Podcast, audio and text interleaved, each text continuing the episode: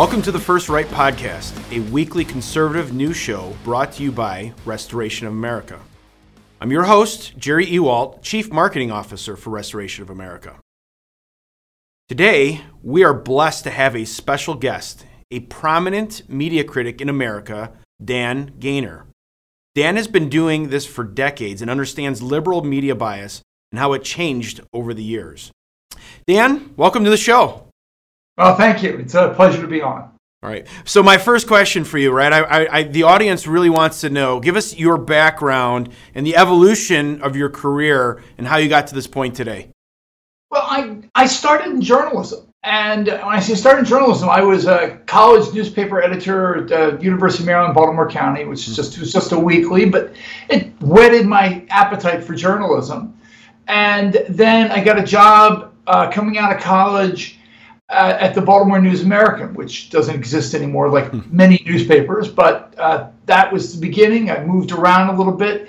I worked at the Washington Times for several years, and then I went and did a couple of news startups. But around the dot com era, I started getting involved more in publishing, not straight journalism, but financial publishing. And dot com era was a bad era to be doing startups. so uh, ended up losing uh, not one but a couple jobs, and uh, you know that places just ceased to exist or whatever.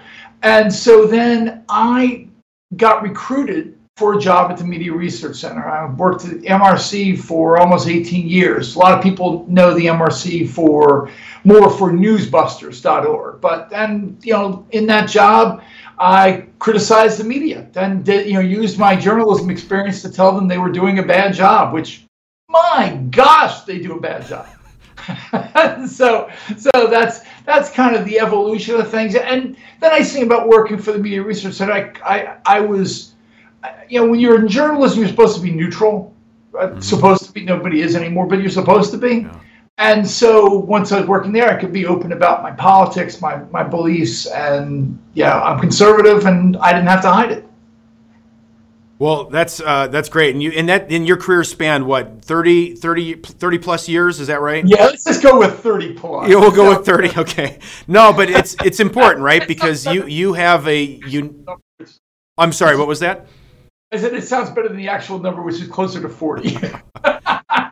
Well, I think you know it's important that the audience knows, right? Because you have this unique perspective, and your your background is so diverse that it's going to help. It's it's going to make you uniquely qualified to answer some of these questions, right? So for me, I want to know, right? If I want your perspective on the nature of media bias today in America and how has it changed over time? Well, journalism has always been biased. There's a there's a great movie starring Humphrey Bogart that takes place, I think, in the 1930s called Deadline USA. Anybody who likes journalism should watch this movie. Humphrey Bogart's great in it. And it was actually the foundational idea for the old TV show Lou Grant Show. But they talked about running sort of a progressive newspaper even in that movie. And so by the time you hit the 50s with Edward Murrow and the 60s with Walter Cronkite, you know, the journalists, the prominent journalists were all pretty much liberal. We later found out, you know, as they retired, they were they were more open about it. Uh, but then with Nixon, journalists learned the worst lesson they could have ever learned. They learned that they could take down a Republican president mm. if they were aggressive about it. Not they could take down a corrupt president, just a Republican president. They don't, and so that drew people into the industry who are, you know, very activist. Then we got the internet, and the internet basically gave people a chance to push back, which made journalists who are always pretty thin skinned about errors, made them more aggressive. Mm. Blogging uh, really escalated things. And with the arrival of social media, journalists who used to be kind of quiet or try to be somewhat quiet about their biases they put them all out there because that got them clicks and follows and you know retweets and everything else. Right. So so the last really uh, you know, pr- even a little bit before Trump, uh, really things escalated, and then the arrival of Trump, the media just uh, you know they felt rejected by a guy who was one of their own. He was a media creation, and so that's they just went nuts. Well, we're, we're gonna we're gonna definitely talk about Trump a bit here because I think you know that, that was maybe an inflection point here. But um, what, what you were saying makes a lot of sense, right? Because all of a sudden everyone became journalists, whether we went to school like you did and have all the experience you did or not, it didn't matter because everyone became a journalist. You have the internet and all the social media, and then you say something and it becomes it goes viral, right? And that kind of is a reinforcing loop that kind of adds to the the furor of it and, and gets and gets everyone riled up, right? Well, yeah, and remember the the First Amendment isn't just to protect journalists. A lot of journalists think the First Amendment is protecting them. No, freedom of the press protects everyone. And especially in this day and age where we all can be journalists. So if you're out somewhere and you see something happen, whether it's a fire or arrest or mm-hmm. a crime or explosion, anything like that, you've got phones and video right there and you can you can cover it. And uh, that's the way journalism, I mean that's that's supposed to be yeah. that way. Yeah, it's real time anywhere in the world right now. So it yeah. de- definitely contributes to it. So, and, so I'll, I'll, I'll do this, Dan. So I, I think, you know, so far we've kind of stayed in the middle a bit, right? And I want, I want you to move a little bit to the left here or a lot to the left. And when did we start to see the, the liberal media machine kick into high gear? You know, you, you mentioned Trump a few times. Was it with Trump and the, the infamous Trump derangement syndrome, or was it something that happened earlier? Um, it was Bush Gore. Mm. I, back before I started working at the Media Research Center, I was working on a book about um, that never got published. So it's uh, know, no nobody go to Amazon for this. But I was working on a book about how the left used the internet.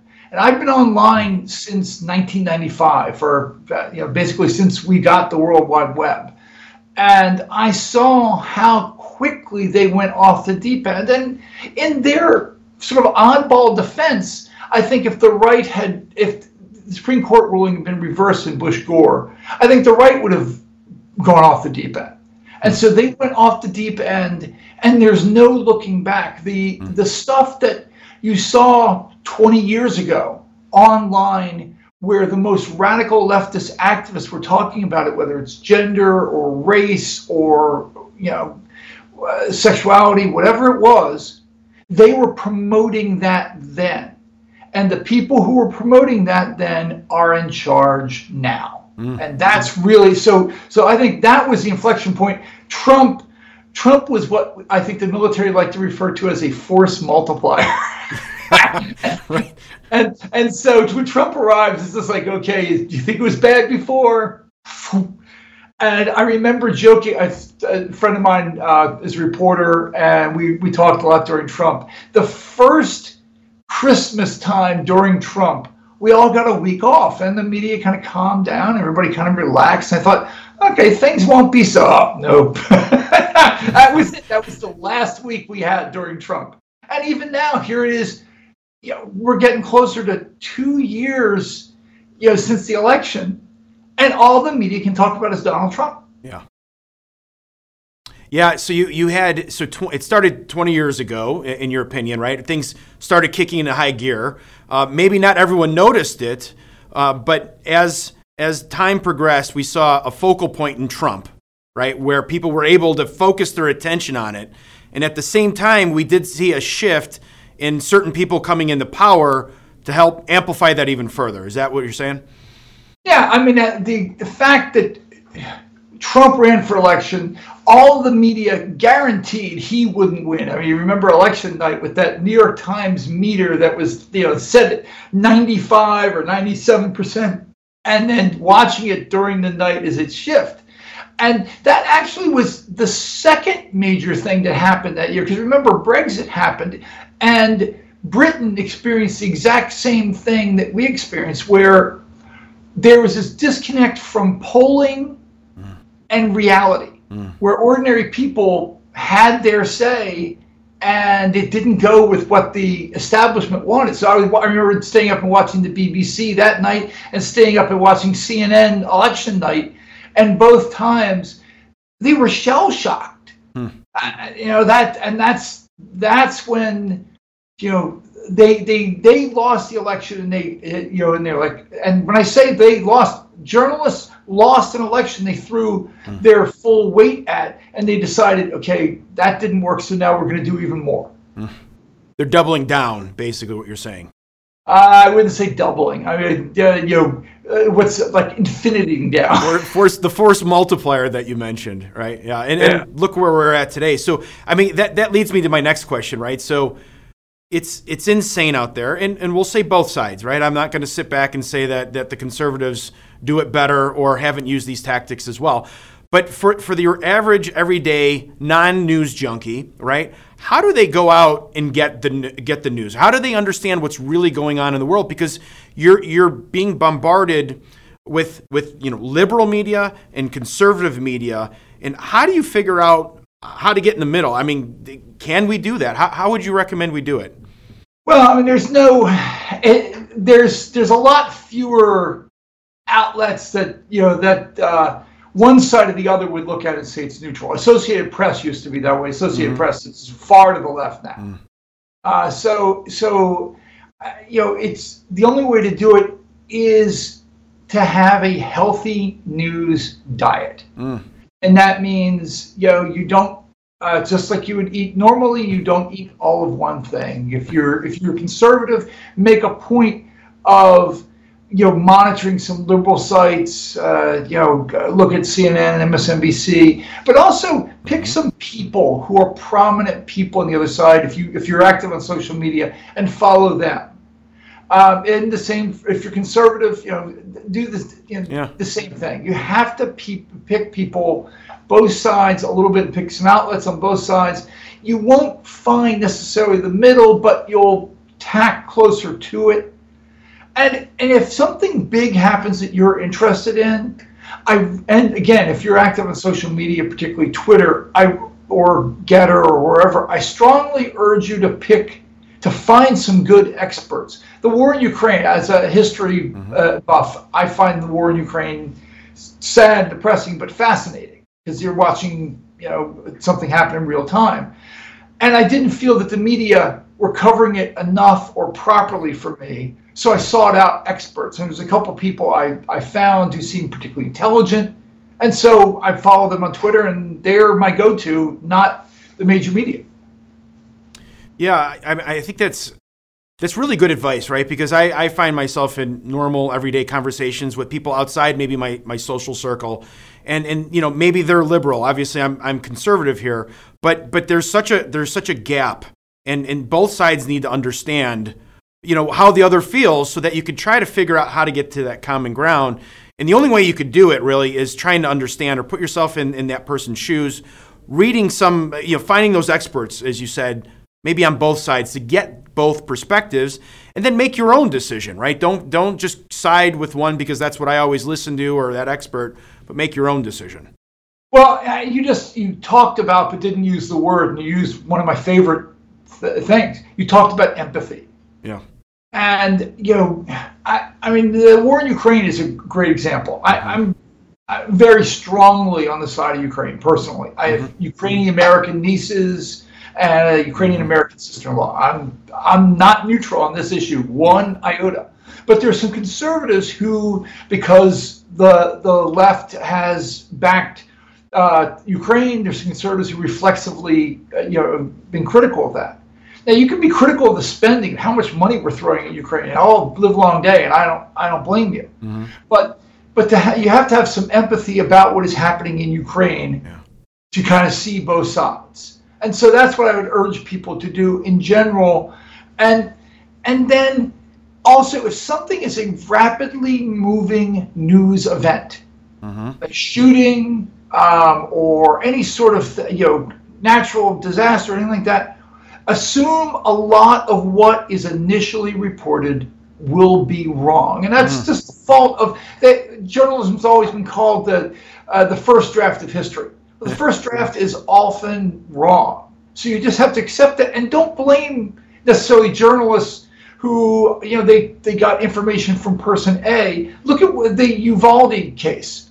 We're continuing to hear more and more damning information about how the police mishandled that and every day you hear more and like, oh my God.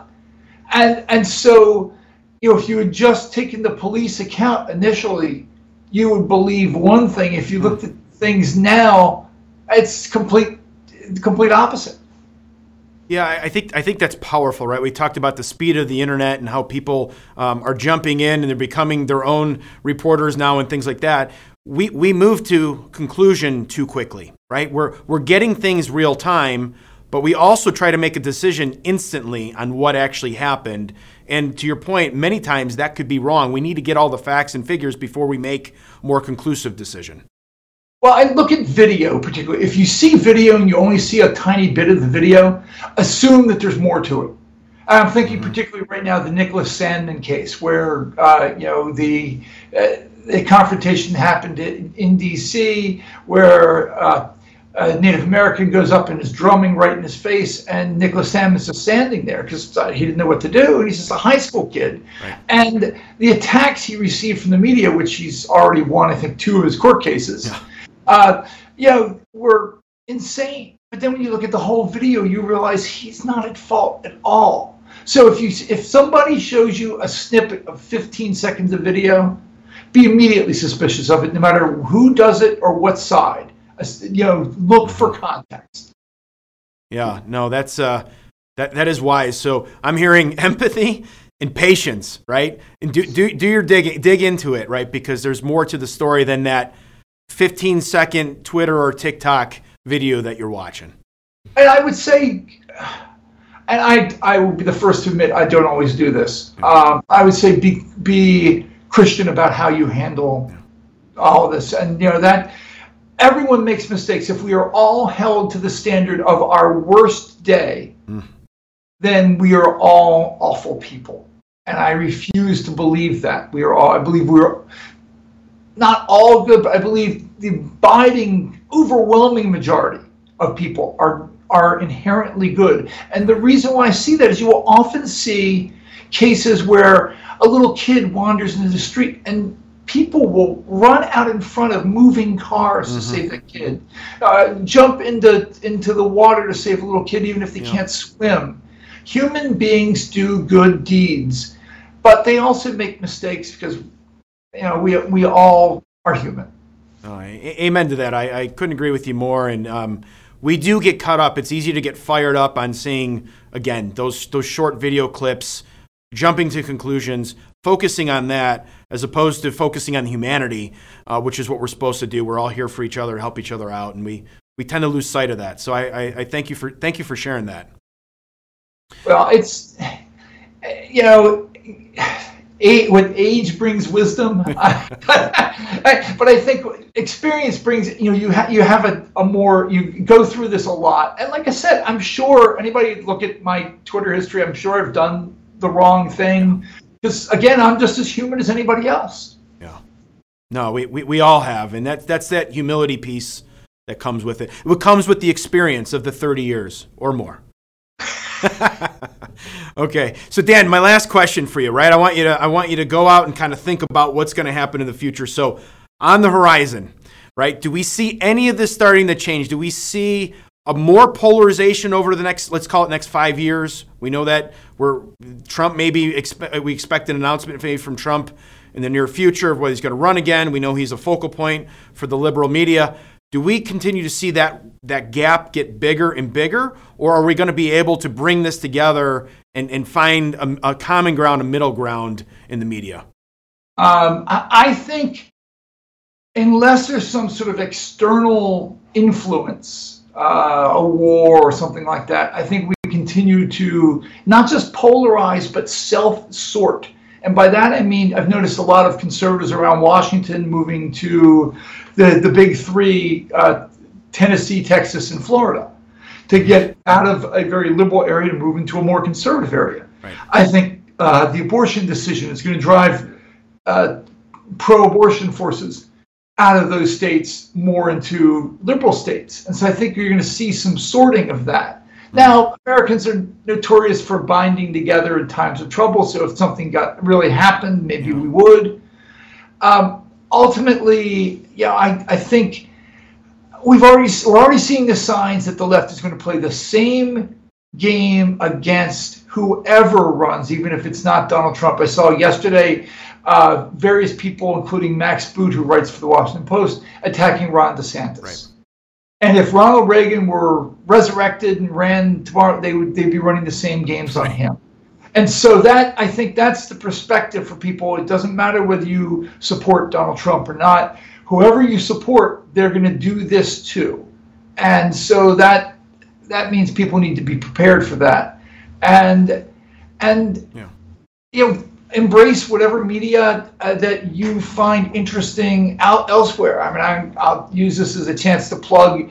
Uh, there's there's a lot of there are a lot of conservative, not just websites that do news, but all sorts of media. There, people have launched uh, conservative books for children. People, you know, I myself write uh, some science fiction, you know, that has a has a, a, a leaning and there's a lot of authors who do that. And so if you're unhappy with the way things are, support people and websites and organizations that do something different.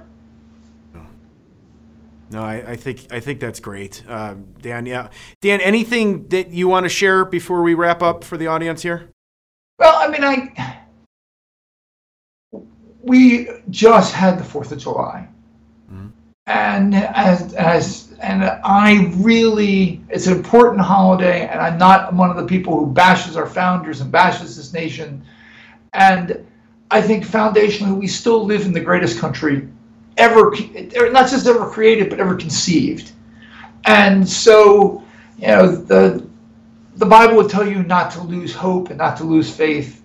And so, I don't want people to, you know, if you're not happy with the way things are, though, get up off your butt and help change them. That means run. Don't just you know help. Oh, I gave ten dollars to this politician. No, run for your local school board. I, we've seen that happening around the country as people get rejected. What's happening in schools? Run for your zoning board. Zoning is really important, even if it's wonky as hell. Um, you know, I used to cover zoning at one point. Uh, the you know, get involved. Help somebody who's running if you can't run yourself. Contribute not just money but time. Support, like I said, support websites and authors. There's a ton of independent media out there that looks at the world differently. Mm-hmm. Uh, you know, I look at somebody, I, have been on with Tim Pool, and uh, Tim Pool, he wouldn't call himself conservative. He Tim Pool's an independent thinker. And I follow, I have to follow Tim since he covered uh, Occupy Wall Street many years ago. Mm-hmm. And you know, so support people like that. Support, you know, and then you know, if you like what someone does, even if you don't, even if you can't support them, send them a note, retweet them on Twitter or post them on Facebook. Get involved because I can guarantee you the people who disagree with you and hate everything you believe, they're involved. Well, I'm I'm grateful that you ended on this message because I, I couldn't agree with you more. We're, everything is in God's control. Uh, he is active and engaged in the world and in the affairs of the world and everything going on. However, we have to remember also that he, he, he asks us to get involved, right? We can't just sit around and get worried about things and say it's, it's, it's a lost cause. There's nothing we could do about it because that's not true, right? So if we get involved, we get active, we have a chance to turn this around and bring that humility and, and civility back into the country that we so desperately need. So uh, I, I, think that's a fantastic message and, and, well received. It's so important for this day. So. Well, thanks. Be the change you want to see, yeah. basically. Absolutely.